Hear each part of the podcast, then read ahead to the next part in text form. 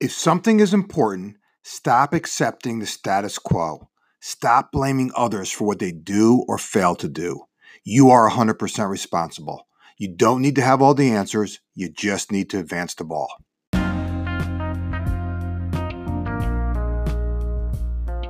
Hi, everyone. This is Jim Riviello, and I want to welcome you to the Getting Results podcast. I'm so excited to have you here, so let's get started. Results matter. In fact, we're paid to get results.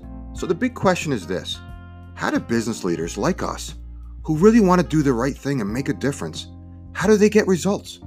How do they effectively lead others in the face of adversity? And how do they find the strength and courage to role model the behavior they want to see in others? That is the question, and this podcast will give you the answer. My name is Jim Riviello, and welcome to Getting Results. Hey everyone, this is Riv, and in this episode, I want to unpack advancing the ball forward. See, whenever you have anything important you want to accomplish, the very first thought that pops in your head is, what exactly do I do next? How am I going to get there? What am I supposed to do this week? What's first? Every leader asks these sets of questions. The answer is simple take the first step. See, every forward step has a compound effect of establishing more momentum, and momentum is progress. My dad taught me a long time ago to simply take the first step. That whenever I was overwhelmed or felt like I had this feeling of a, of a lot of things to do, he said he just taught me that whenever you start doing something, the task at hand tends to feel less daunting. He was trying to teach me the power of progress. Why? Because progress fuels motivation. Even the slightest progress forward ignites a belief that you can accomplish more than you originally thought. Over the years, I actually took my dad's advice and I tweaked it a little bit. Instead of focusing on the next step, right, or the first step, I focus on the next three steps that I can accomplish over the next seven days. See, I broke things down into week by week chunks. That's it. Just all I kept, th- all I would think about is just three things over a seven day period.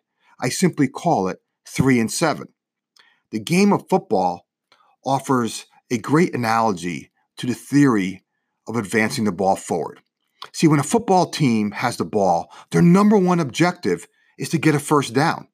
See, in the standard football field is 100 yards long. The offensive team, when they have the ball, has four downs or plays to either score or gain 10 yards, which is considered a first down. If the team gains 10 yards or the team gets a first down, the downs start over, the place to get, to get a new, a fresh set of uh, four plays, and they maintain possession of the ball.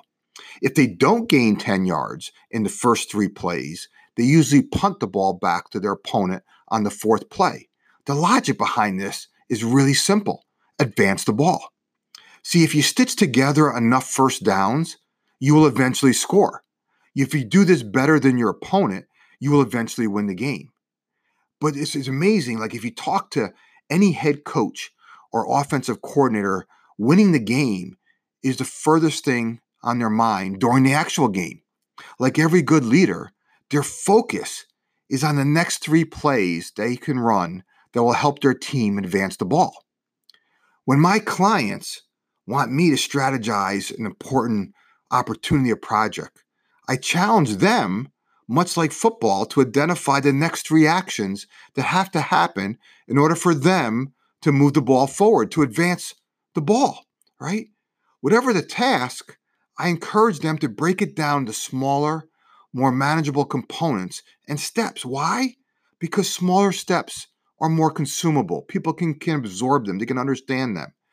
So, how much more progress could you make if you just focused on moving the ball, the needle forward.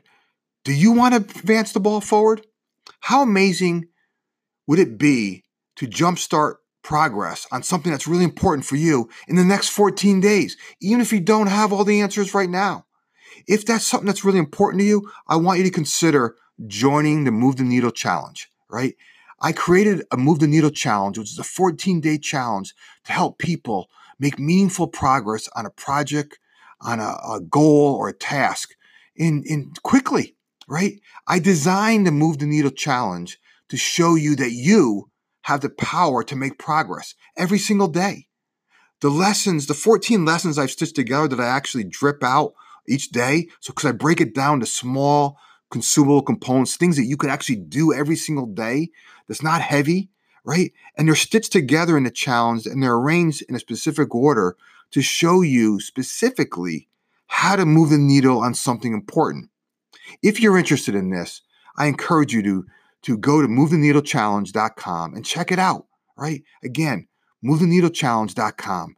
Check it out and think about how you can advance the ball forward on something important. All right, I have to run. I hope you have a great week. And remember, you always have a choice. Don't worry about where you are, what you've done, or what you failed to do. Today, like every day, is a new beginning. You have an opportunity right now to advance the ball on something important. If something is really that important, stop accepting the status quo. Stop blaming others for what they do or fail to do.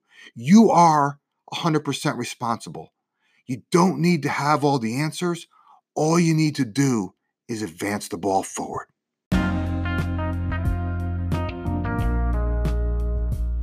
Do me a favor and check out the Move the Needle Challenge. Go to movetheneedlechallenge.com. And as always, share this podcast with others in whatever way serves you best. Enjoy your week, and I'll talk to you in the next episode.